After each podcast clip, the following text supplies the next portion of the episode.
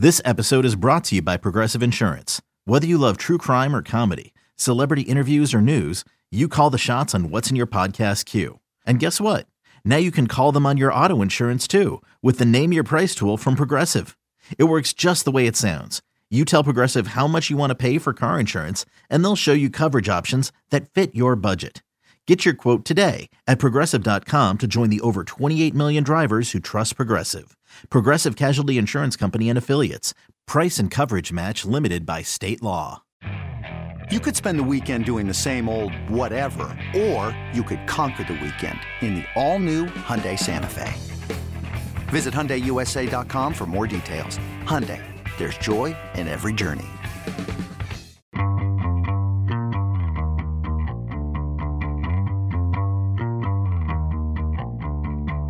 Hey, everybody, this is Richard Deitch, and welcome to the Sports Media Podcast. My producer is Patrick Antonetti. Two guests this week, regulars on this podcast. Chad Finn is a Boston Globe sports media writer and general columnist. Austin Karp is a sports business journal managing editor slash digital.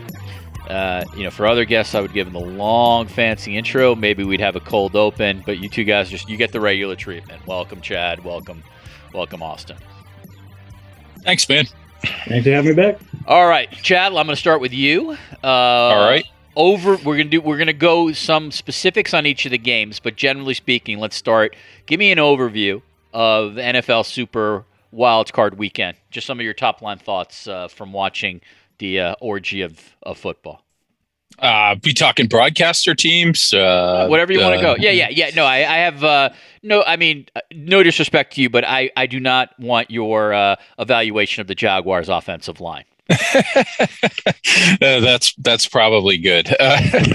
Uh, well, I I think one of the probably the primary storyline of the weekend, uh, at least if you're judging by social media, was um, you know Al Michaels and uh, the issues that uh, they had with a lack of excitement, I guess you could say, with the call with the Chargers Jacksonville game, um, which uh, you know turned on a dime. Looked like San Diego was going to win in a blowout, and uh, they chargered all over themselves. And and uh, I get complaints from uh, you know every time everywhere you look on Twitter, email, whatever, that uh, Al just didn't have the energy that uh, you would expect in that particular moment, and I, I, agree with it. I'm not sure why it happened. I know he came out and defended the broadcast a little bit, but uh, and I know you talked to him recently, Rich, as have I. But uh, it was surprising to see that uh, uh you look back at some of the great games that Al's called through the years, and his resume is better than anybody else's. I think of that 2014 uh, season Super Bowl with the Patriots and Seahawks where he and Collinsworth were perfect in the end of that game. It was unbelievable from uh, identifying Malcolm Butler immediately when he made the interception. And this just felt like uh, quite a ways away from that. And it was, uh, I felt bad because I really like Al and he's probably my favorite guy to listen to to call a football game, but uh, that was pretty rough. Austin? You know, I only caught the end and you know, I, I, the Dungy stuff makes sense. That there's a reason he's normally in the booth. Um, he, he's he's an analyst. He's a that that's his job, and him calling a game isn't the most natural fit. And I think they, you know, that that was that bore out. Uh, but yeah, it's, it's not like Al came off the bench for this. He's been doing he's been doing this all season. He's been calling NFL all season, and I guess nobody's going to bat a thousand. Uh, like you said, Chad. He, I mean, the body of work is there, you know, over the course of his career but yeah, it, it was. You expected something different from somebody of, of his ilk. All right, so we'll start. This it's a sort of a good place to start, and I'll sort of get, offer my own uh, comments about Al. Obviously, he was a guest on this podcast a couple weeks ago. Wrote about him for the Athletic as well in terms of how he felt about calling Amazon's games. He says his sort of enthusiasm and fandom for the sport remain as high as they ever have, and I believe that. He did have some, as you know, he called it, uh, you know, trying to sell uh, twenty-year-old Mazda games. He, you know, you can't be a used car salesman if uh, if the car coming off the lot isn't good. I thought he and Dungy were incredibly flat, like stunningly flat. I watched. That's the right word. Yeah, and um, very very surprising, particularly in the fourth quarter where Jacksonville is making this like epic, crazy comeback, and it just you know they felt like you know, it's a preseason game, right? Between like the, you know, the, the Chiefs and Chargers. It just, it, it was very, very strange. To me, Um, and again, uh, you know, I this is the least my least favorite part of sports media is to sort of do at this point uh, announcer critiques and commentary because I think the three of us have been in enough, I've talked to enough people over the years. Like we realize like the job is not easy, and It's hard, Bad, yeah. bad bad television is hard to do. Uh, if you could sort of follow me here. Um, and so I have a great respect for it. Obviously, I was on the air for three straight years in Toronto, and uh, we also were simulcast on TV for two years. So I know all about just you have good days and bad days. But I was really, really surprised. Um, and I think if you're going to sort of try to diagnose what happened, I, I think it's Dun- Dungy does not give you any opportunities, in my opinion, as a play-by-play broadcaster, to amp things up. He's so low key. Um, he he doesn't, in my opinion, sort of react to the emotion of the moment. Is very analytical that way. That I think if you're Al and you you haven't worked with the guy before, certainly not before this year, you're you're in a tough spot. It's up to you to then amp the broadcast up the way someone like Gus Johnson could, and Al just didn't do it. Like for whatever reason, it just he was he was off, and particularly for me, that final call of the Right, of the yeah. game winner, like you got nothing, which was stunning. Um, but I think I would just say to final up on Al, I don't think he's lost his fastball. I, I think he'll be fine next year on on Amazon. I think um, Kirk Herbstreit for him, even though I don't particularly love Herbstreit as an NFL analyst, I think he brings the requisite amount of energy. And I would not worry about Al Michaels. But, you know, listen, the criticism, if that's what we want to call it, is absolutely warranted.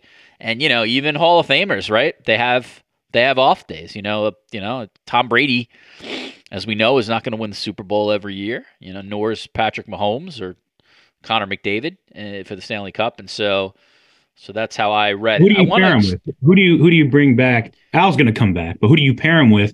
for NBC? Yeah, in place of Dungy to to bring that energy in, in case of this scenario next year. That's a great question. But honestly, no offense to Dungy, but I think anybody else would have been more energetic. Like I, I think. No, not Jason Garrett though.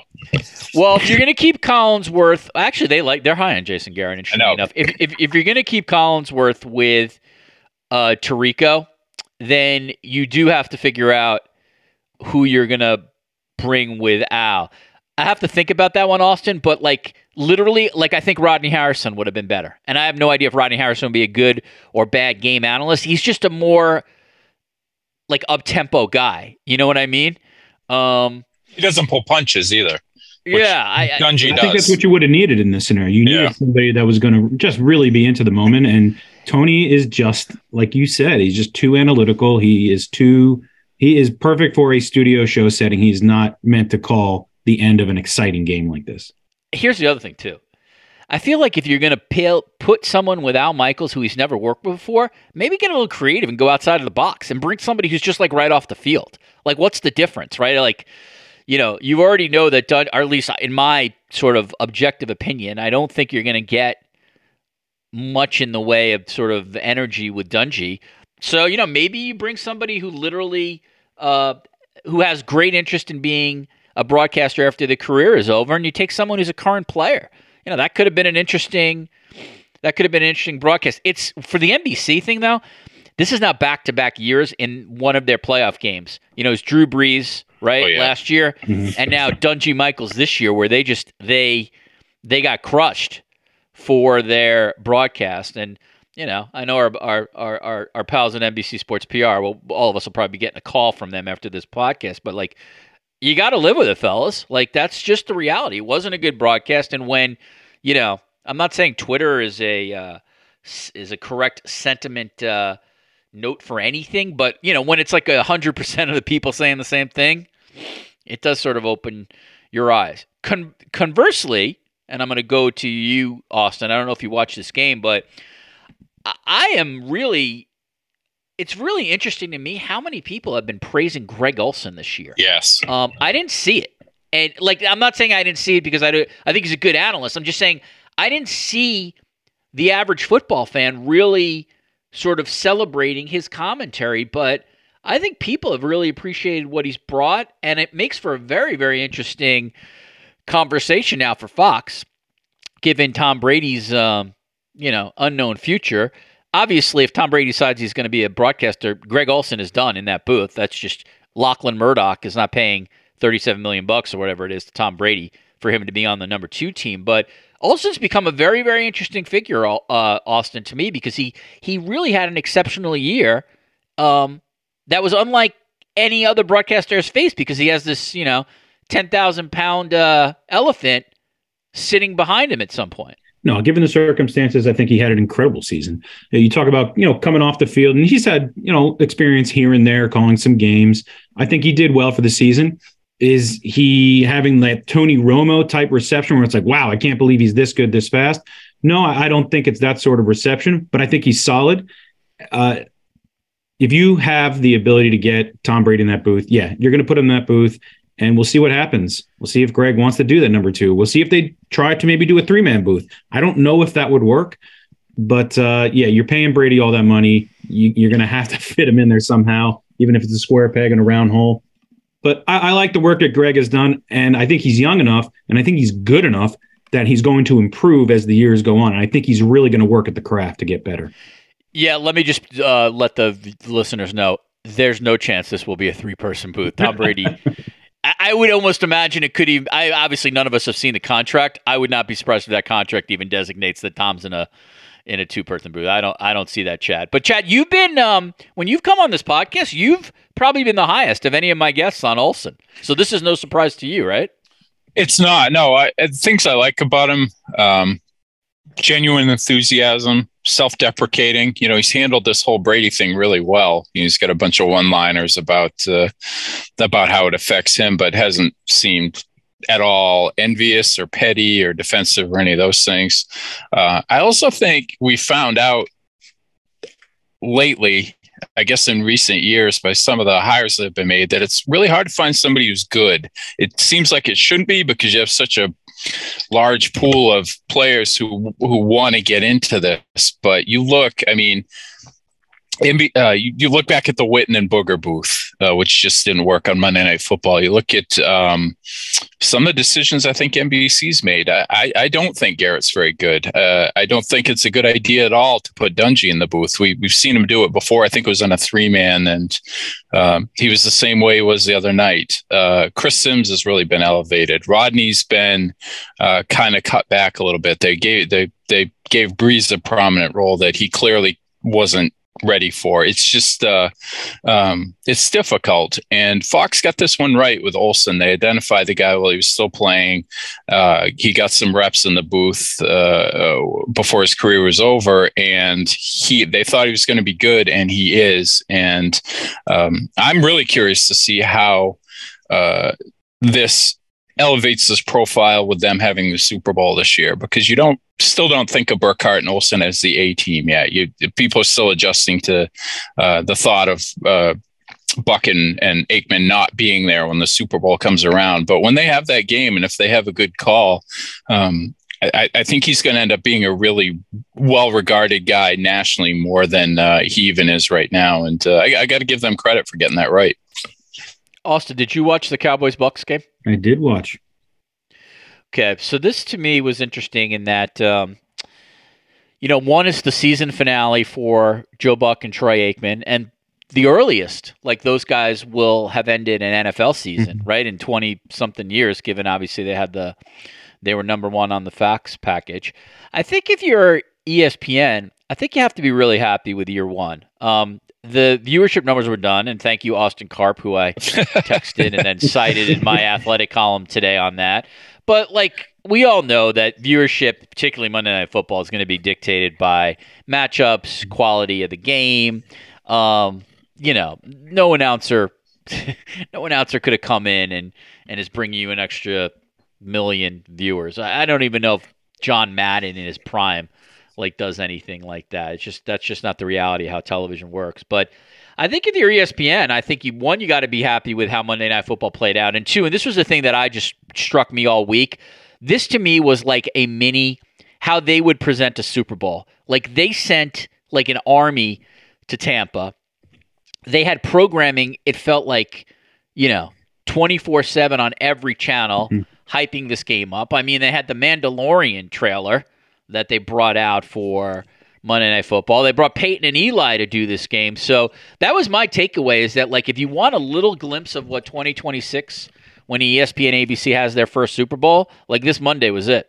Oh, I couldn't agree more. It, it definitely had that mega cast feel that you would expect from ESPN that they do for these big events. They have kind of perfected that now that make using all of their outlets, all of their platforms, all of their personnel to make everything feel like it's super it's a Super Bowl, whether it's a wild card game, whether it's the CFP National Championship. And yeah, I mean, I don't I mean, I, I, am very much looking forward to how they are going to present a Super Bowl for the first time in like the ESPN era. It's bringing all of ESPN's assets to bear. But in terms of their season this year, yeah, I really liked Buck and Aikman. I've always liked Buck and Aikman. They're my favorite, you know, NFL booth, and they moved pretty seamlessly over to Monday Night Football. I don't think the the drop in numbers really had much to do with them. I think that had more to do with you know some scheduling quirks, like when ESPN and the NFL did that week two crossover where they tried to do two games at once that cannibalized a lot of their audience. And they lost one of their biggest games of the year when the audience for Bengals Bills was not included because of Damar Hamlin's right. you know cardiac arrest. So you know that that cut into it a little bit. I think they'll bounce back. And a lot of people forget because of, you know this was this first came out I think right around right before COVID, but now Monday Night Football in December next year will have flex scheduling capability. So you're going to get some right. really solid playoff potential games on Monday Night Football, probably with the Manning cast, and you're going to get some really strong numbers there late in the season next year. Uh, Chad, I want to go to you. So I, I've I wanted to check ESPN.com during the day to just sort of get a sense of how the the digital arm was uh, ampli- uh, amplifying and uh, and elevating the game coverage that was coming out. And what did I? I was rewarded with a giant box promising in in all caps, Aikman and Stephen A. break down how Brady can hurt the Cowboys. So Chris LaPlaca, Josh Krulewitz, these guys came through for me on all the over the top uh, publicity hype. Uh, and by the way, just name dropping that those are ESPN uh, PR people. Uh, probably Bill Hofheimer. That's an insider's insider reference there. Yeah, would have been better uh, quality name drops by myself. But uh, the point was that like they, I mean, listen, ESPN um, does excess like no other sports network in history, and that's not necessarily a criticism. Like that's just part of their DNA. You know, they want to overwhelm you with stuff, and so this was really really interesting to me, Chad. Just like to see every, pretty much right, every sort of NFL based studio show uh, was on site. They obviously had their, you know, their debate shows that they want to really push on site. They sent their usual armada of football people on site. They had the Manning cast as uh, as Austin um, pointed out doing this game, and then obviously Joe Buck, Troy Aikman, Lisa Salters. So the one thing, and we talked, man, I can't you know, when you would come on, Chad, we must have talked about this forever. The one thing that ESPN executives really, really hated was just how much Monday Night Football was getting dragged. Yeah, you know, from booger on, from booger on a crane to uh, Tessitore. You know, is right? Yeah. Is Tessitore the right guy? Yeah. Is Steve Levy the right guy? Et cetera, et cetera, et cetera. While on the other networks, Romo was getting praised to the hilt. Buck and Aikman uh, had their reputation. You know, Collinsworth, Michaels, Tirico, again, had their reputations. So finally, they don't have to deal with this anymore. If nothing else, Buck and Aikman made the broadcast feel big, mm-hmm. and they're not getting any of this like endless criticism for how come you can't figure out the Monday Night Football. Booth. Right. Yeah. I mean, I liked the Riddick Griese uh, Levy booth, but uh, so I don't I. think anyone would thought it had a fraction of the magnitude of what Buck and Aikman have. And uh, I think you saw that reflected in a couple of ways this year. I mean, just generally speaking, the Monday night games felt bigger. They got a better line, uh, better lineup of games this season. Uh, they had this weekend probably the game people were anticipating the most. Uh, you know, given what a draw the Cowboys still are, and potentially Tom Brady's last game. Mm-hmm. Uh, turned out to be a dud, but uh, that that's a hell of a game for ESPN to have. So um, they totally got their money's worth out of Buck and Aikman this year. And I don't know if you you guys sense this or get a feeling about this, but I feel like people like Joe Buck better now. He he took so much grief for a long time at Fox, I think, because you know he's so young when he got those prominent roles and uh, kind of got treated like a nepotism case a little bit and took people a long time to realize how good he was on his own. I think switching networks has benefited him in particular, where he's in this prime spot on Monday night, helping revitalize uh, uh, something that the, older generation remembers as must see television. And uh, I think it's been good for him uh, just to, to get away from Fox and get into this new role and uh, to, in some way, people have realized how good he actually is at this. Austin, do you want to add anything there? No, I couldn't agree more. I think that it has loosened him up a bit. He's not don't have to worry about the 365 day a year sort of thing now with base. You don't have to worry about the baseball angle. It's pretty much just focused on Monday Night Football. He kept his broadcast partner, and they can sit and now do this, and they can spend 40 years together between the two networks, and that that that's such a good rapport that they have. I mean, you're talking Madden Summerall sort of rapport there, and just it's an incredibly good booth and an incredibly good listen. Chad, let's do something just quick on Tony Romo and his year. The the one thing that's been very yeah, let's. the one thing that's been very evident over the last year or two, right, is just the um, there's more and more NFL fans who um, are, I guess, are crit- more critical of Romo, or if nothing else, they they they think of Romo in a certain way than perhaps they did at the beginning. I think some of this, honestly, is, and it's very much like a, uh, you know, uh, uh, if you want to use like a professional wrestling analogy, like at a certain point, people don't want to root for the baby face, you know, for five, six, seven, eight years in a row. So I think that's some of it. That said, like I'm a Romo guy, and I'm never gonna. Uh, apologize for that, but like I have to acknowledge that, like in the last, particularly in the last year, I've probably seen more think pieces on Tony Romo that were more negative than positive, and that's very, very different than when he first started. Yeah. Um, well, it, he he's changed what he does a little bit. Um, and, and, you can't really blame him for that where he, he just he doesn't predict the plays like he did which was really central part of the hype at the beginning and he was great and he was refreshing uh, but the the the big broad buzz around him came from the fact that he told you what was going to happen before it did.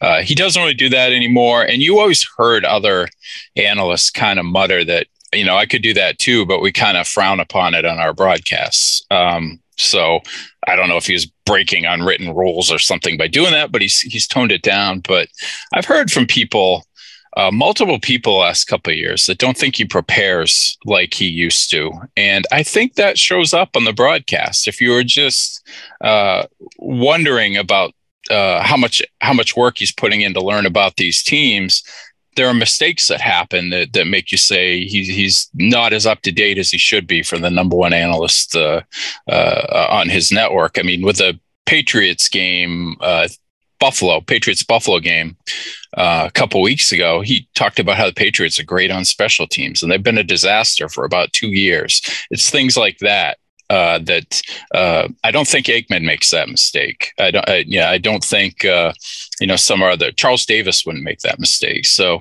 uh, it's frustrating because you can't fool the fans with that stuff. And the other thing, I think he he kind of wings it uh, to the point that he gets in the way of the broadcast sometimes. He he needed to be quiet when Nyheim Hines took that opening kickoff back, and he just he didn't he talked a lot and didn't complete a sentence. And I can understand being emotional in that moment, but just let the moment stand. And again, I compared it to what other uh, top analysts would do. I, I, I, think they would know to, to to let the picture stand for itself there, and he didn't, and he didn't add anything. Yeah, it's such. I mean, again, I think some of that some of that criticism you just said is warranted. I, I you know I can I will continue to say that I really enjoy the Nance Romo broadcast. I'm a very very big uh, fan of the that production group. Uh, I'm sure some of it is because I've spent some time with them, and I, I think they're really, really good at what they do. But everything you said, Chad, I think is has validity. Austin, um, is there anything you wanted to add on um, on Romo's year, and then we'll do uh, one last NFL thing. We'll we'll, we'll get to Fred Gaudelli. Listen, I is, is I, I, think Romo. I, I think he it is the comparison I want to make is that I think before he got this big deal, it was like you said, he was predicting all those plays, and it was like a player who kind of came out of nowhere, had a really good contract year, parlayed it into this massive deal, and now it's like, uh, is it worth that much money? I don't know. He's not. i w- I'm not ready to say that it's bad or anything like that, but at that level of pay, when you're making the sort of Buck money and and Al Michaels money, and like you you you you better make you better make the calls the way those guys, where those analysts do. Yeah, I mean, when you're, I say the same thing about when you're making Chad Finn and Austin Karp exactly. as well. And it's just a different stratosphere. Yeah. With threats to our nation waiting around every corner, adaptability is more important than ever. When conditions change without notice, quick strategic thinking is crucial, and with obstacles consistently impending, determination is essential in overcoming them. It's this willingness, decisiveness, and resilience that sets Marines apart. With our fighting spirit, we don't just fight battles, we win them. Marines are the constant our nation counts on to fight the unknown. And through adaptable problem solving, we do just that. Learn more at marines.com.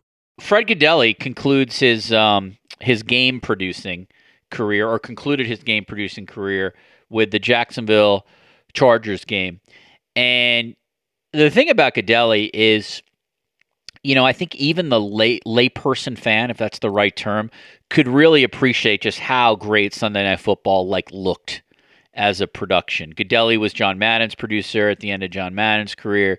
Um, he obviously had a long, long run with Al Michaels, and he now um, becomes a uh, you know a sort of an executive overseer of uh, of Amazon's coverage and, and NBC's football coverage. He won't be in the production truck anymore. But the guy did, you know, I should have this actually here in front of me because I literally asked him about it this week. But uh, here, I'm gonna like filibuster here with you too as I look for this on here because I just want to give the listeners some uh, some stats. He produced 670 NFL games, seven Super Bowls, 35 postseason games, 532 regular season games, 85 preseason games. Uh, first game as a producer, August 5th, 1990, for a preseason game in Tokyo. Um, I mean, just an amazing career, Chad. Uh, you know, the the Gaudelli is someone who like um, in our world you definitely know. Maybe if you're a casual NFL fan, you've read about him. He's probably the only producer who maybe NFL producer, maybe like an NFL fan might be able to name. But um, just a, remarkable production career, massive impact, and one of his legacies that will stand long past him is just the quality of the look and imagery on Sunday Night Football.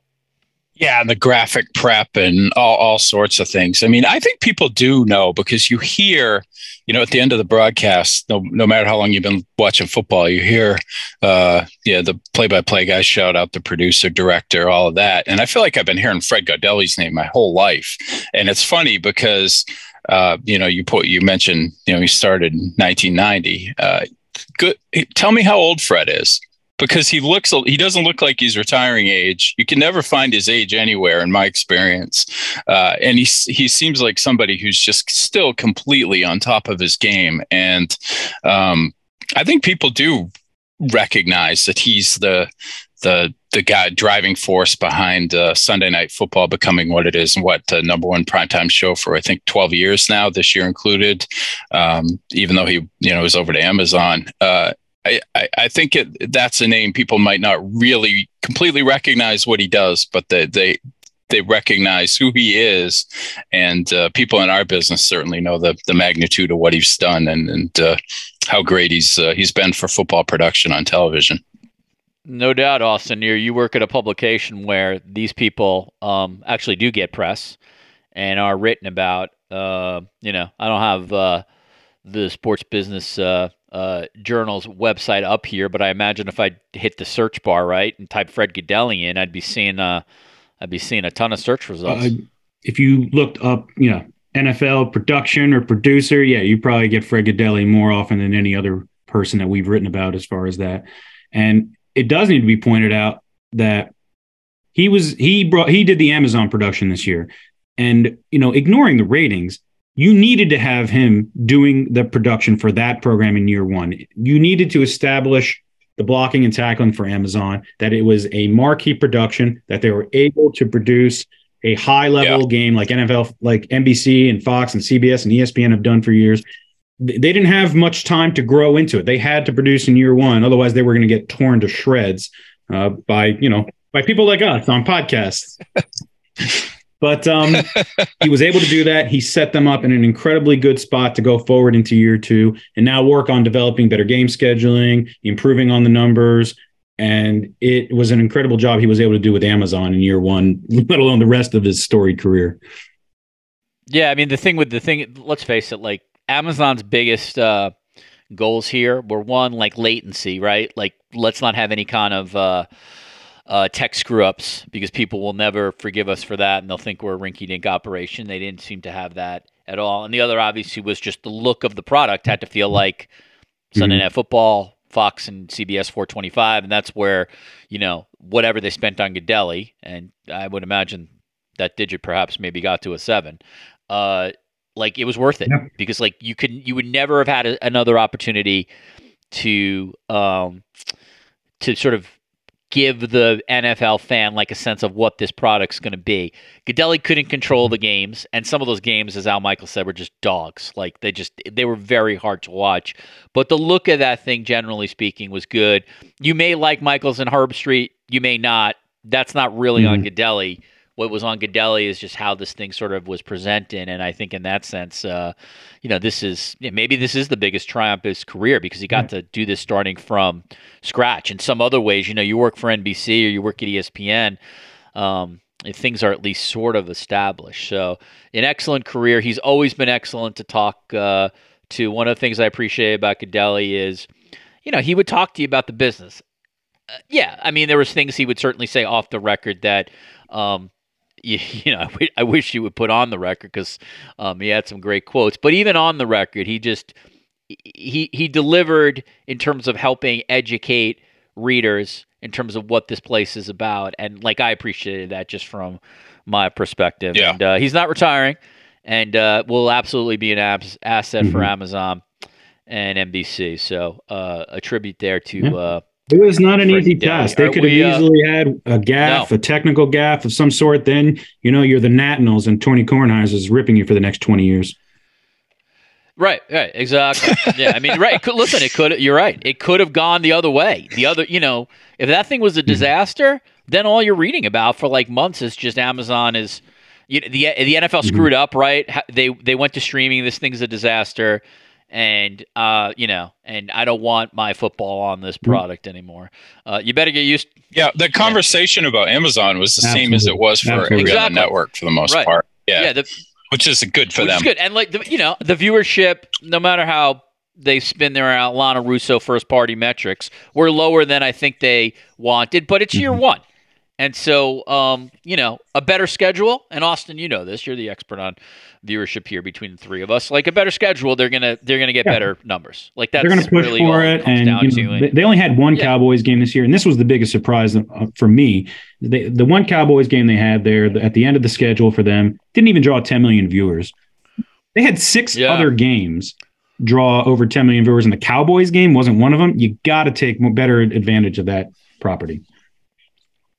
If I was Amazon, and if I was, uh, you know, their their you know Jay Marine uh, Marie Donoghue, uh, you know, whoever, Jared mm-hmm. Stacy, mm-hmm. the, the, the the executive types who are there, I would really push as hard as I can for the NFL, not just to get a great first game, but try yeah. to get a good second game too. Try to build momentum quick. They had a great first game, and then it, it you know, Chargers. Yeah, but then then yeah. a little bit of, and it's not their fault. Like you know, you can't predict the Colts aren't going to be good or or whatever. But if they can go back to back the first two weeks, I think you get some momentum. This episode is brought to you by Shopify. Whether you're selling a little or a lot, Shopify helps you do your thing, however you cha-ching. From the launch your online shop stage, all the way to the we just hit a million orders stage. No matter what stage you're in, Shopify's there to help you grow. Sign up for a $1 per month trial period at shopify.com slash special offer, all lowercase. That's shopify.com slash special offer. All right, a couple more things here. Uh, I want to talk about Netflix's sports documentaries because they just announced that they've uh, they've got a number of them that are coming out, including one that is out now, Austin, that yeah. you have seen. I have not. Uh, break. Neither yeah, Breakpoint. So I wanted to. Now I. It's a bad job by me as someone who covered tennis at Sports Illustrated. I should. I should have watched this by now, but uh, you have, and so I wanted to get your take. You know, on what you I, I am a a documentary nut. Uh, I've seen more 30 for 30s and HBO docs and Netflix docs, and I care to uh, freely admit. Um, I've seen Drive to Survive, and that was kind of my barometer as to what Netflix was going to present and how they were going to present it. And it was a good start. Uh, they dropped five episodes, and they focused on this new crop of young tennis players. And I think Netflix coming in with this documentary at tennis at this time when you have Serena, Venus, Novak, Rafa, Roger, all on the back, either out of tennis or on the backside of their careers or soon to exit. You want to know who these rising stars are going to be. Can we have like a, a U.S. star finally, you know, rise to the ranks and become number one in the world again and win a major? It's it's been over 20 years now, right? Since since we were able to have that, since Roddick took the U.S. Open. So you want to pay attention to who these young stars are going to be, who's going to be next in line to be the face of tennis. And I think it was a really good start on delivering. I didn't even know some of these names, and I do this day in and day out. So the fact that they were able to, you know, show me stuff that I didn't know before, they took us to locales, which is what locales that are really really cool like spain and australia and um, there's there was a french open one. So it had sort of that f1 feel where you're going to these new exotic locations kind of on episode by episode basis. And i'm definitely looking forward to how that develops more over the course of the season and how we get to know the personalities of these young players.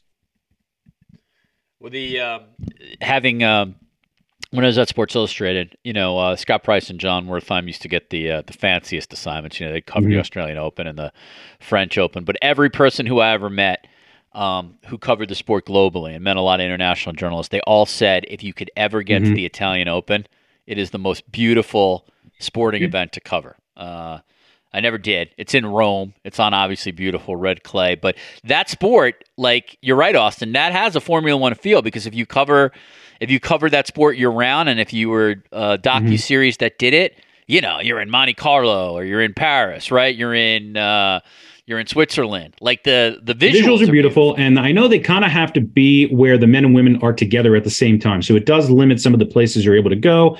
Tennis obviously is a traveling circus, but not in the way that Formula One is. Everyone's not all together in the paddock at the same time. So you do have to pick these masters level events, whether it's like you said, uh, whether it's a Rome or they did Madrid and they're doing the majors with France, with the French Open and the Australian Open. But still, you're really cool parts of the world, and you get to show stuff that viewers are just have not seen in other documentaries. The one thing I would say, I don't know if you guys have seen this yet. Uh, I have a, I'll have a piece on it on the Athletic on Thursday, and this is my next podcast guest as well. But um, have you watched the Super League, the War for Football on, on Apple queue. TV? By any chance? No.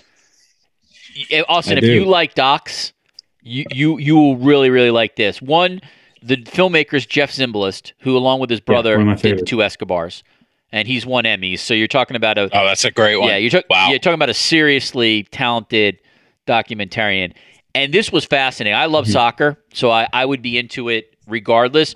But it's it it's such a well done, kind of high octane look at the super rich clubs like Barcelona, Real Madrid, Arsenal, and how they tried to form their own breakaway league to essentially end mm-hmm. the Champions League.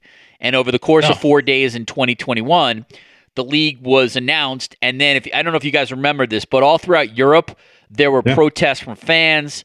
Uh, government officials came in. Boris Johnson said he's going to drop a legislative bomb on uh, on Super League clubs. Like it's crazy, just like uh, the playthings of the rich and sort of how this like went about over these four days. So I highly recommend it. You do need Apple TV to watch it, but if you're a uh, if you're a soccer fan, the other thing, Austin, uh, as I saw, I might have read this in uh, in podcaster John Ourand's uh, piece, uh, is um, Netflix was at the mm-hmm. World Cup, right? Mm-hmm. And I think they have a behind the scenes of the 2022 yep. World Cup coming out. That could be really like good. Be really There's good. one I'm interested to see the PGA Tours version because they also have. Yeah, I don't like it, golf, it, but that they, I bet they you have that F1. I don't like. They're golf. all in the same place, so they could present it like they did with Drive to Survive. So I, I am interested to see the PGA Tours version as well. Yeah, right, let me be clear. Like, I don't like golf as much as the other. Pe- I mean, I will watch. Well, nobody was a majors, but I Formula One a fan until you started getting Drive to Survive out there. Now- Now everyone's apparently a fan. Yeah, I just, I've never. Yeah, I'm not. I'm not. I just, I've never been a fan of uh, of that sport. It's just a little too slow and a little too. I don't know. Too country club. Let's pass the gin and tonics for me. But whatever. Listen, I respect that millions of people play. Uh, it's always incredibly thrilling to watch, like uh, you know, one of these majors when Mhm. people are competing. You know, on the 18th. You don't get excited when you see the first Masters commercial uh, this time of year. No, I don't. But I will No. say, like, I obviously like when Tiger Woods was in the middle of like Masters, like Mm-hmm. leaderboards and stuff. It was very exciting. Like I was into it, just like Yeah. everybody else. But yeah, like you're not catching me like watching the Sony Open, like you know, round two. Uh, Well, you know, They may have caught, reading they may have Alan caught lightning in the Shitnuck's, bottle. I'm with ya. breathtaking, you know, breathtaking pros. with the on whole it. you know, PGA Tour versus Live Golf thing. Like I, that angle. That's interesting. Yeah, I Yeah. find the conflict of that is interesting. Yeah, I'm with you on. I mean, I can't believe I can't believe it, but Live Golf has forced me to root for the PGA It Tour. has made it has I'm made so for some really that, strange have to pick a bedfellows out there. this. Yeah. I'm Mark Chapman. Welcome to the Planet Premier League podcast. Each week, Cesc Fabregas, Nedum Onuoha, and myself talk all things Premier League. As a player, you don't have time to talk. You don't have time to make a plan. You just need to deal with wave after wave after wave. We watched Coach Carter, and he said, "Oh, afterwards, the game's just about doing this for your teammates." And I remember looking around halfway through the film, and half the squad was asleep. Planet Premier League. Listen wherever you get your podcasts. Uh, all right, the last one. We've gotten to everything I really wanted to get to today, which is which is good. Um, Austin, I know you're a big tennis guy. I'm looking And around so, my room for the uh, tennis fan. what do you think of the and- Aust- okay, I guess that's me. Are you? a I'm an amateur I- tennis I thought you fan, were yes. a tennis fan, Austin. Maybe I had the. Yeah, I was just gonna say, like you know, like uh, Mm-hmm. Australian Open is going on now, and I wonder if you just give the listeners of this podcast just a sense of like how does this how does this tournament do relative in terms of viewership? Because it's Yeah. you know it's a commitment for the United States tennis fan, right, to sort of watch this given the timing of it. If you're a night owl, this is your major. If you are working the graveyard shift, this is your major because that's when that's when this tennis is on. It is on while you are asleep. So the numbers are not great. Um, it is a major and it is the first major of the year, so there's some, a lot of excitement among tennis fans. But when you're talking about like when you get down to the final, yeah, it's starting at like three in the morning, maybe four in the morning. And so you, if you wake up at six, yeah, you might catch the last, uh, last set there. Um, of if it if it goes a little later, but it, it is definitely for the wee hours of the morning type folks. All right, uh, Chad, I'm going to give you the last word here on Tommy Brady. How did you like my Norwood accent there?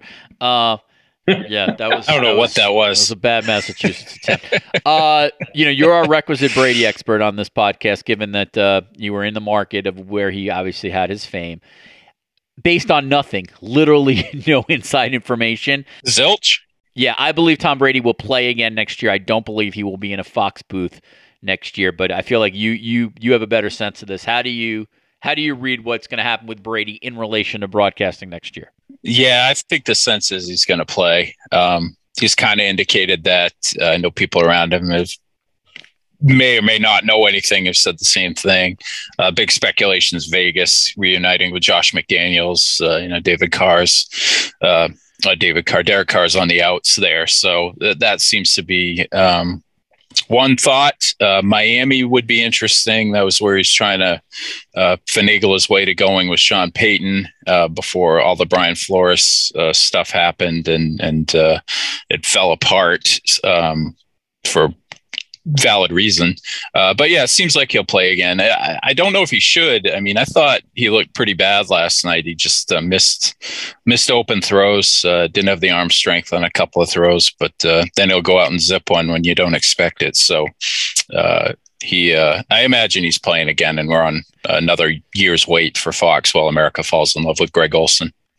if you had to uh, if you had to bet today, like if I if we were in Vegas, right, and uh, one of these uh, one of these books offered to gave us a prop on Brady landing and landing at Fox. Yeah. Would you still bet on Brady one day being a Fox broadcaster, or do you think that doesn't happen? Where do you stand on that? Uh, it's really interesting. Yeah, I think he does. I think he will. Um, if I could bet on him being good at it, I know to Yeah. which direction I would Yeah, go. That's But, different. That's different. By the way, uh, who told me? Uh, oh, Mi- Michael Al Michaels told me he thinks Brady's going to be good. He thinks Ah. people people are off on that. Yeah, well, they're. Uh, I know they they've played a little golf together through the years, Uh, but is it uh, one of those deals? Yeah. I don't know. Al, you know, Al Yeah. tells the truth. I mean, he'll tell He you what he really yeah. thinks. Yeah, they pro- yeah they do they play golf together, so maybe there's a relationship there. But uh, all right, so Chad, you you're saying that uh, you're saying that he's going to be in the booth. Um, I think I would still take that. No, I think he plays next year, year after. no, no, I'm saying, but one day, Yeah. I think I st- like. I think I've always said that there's no way he's going to last like five years in the booth, let alone ten. But I still think he will be in the booth at least. How much did he lose on FTX? Yeah, He may need that I know. 375. I think he ends up in the booth for sure. I, I think they'll give it a go. They'll give it an experiment, but Yeah. uh, I, I think Lachlan has him more to uh, you know pitch to Fox News advertisers and uh, people who want to advertise around Mask Singer. So Yeah, no, I mean, It he listen. asset. That's an asset, right? If Tom Brady, if Mhm. you're in business with Tom Brady, that's a big, big asset. Yeah, I mean, Sam Bankman Fried, what a freaking joke.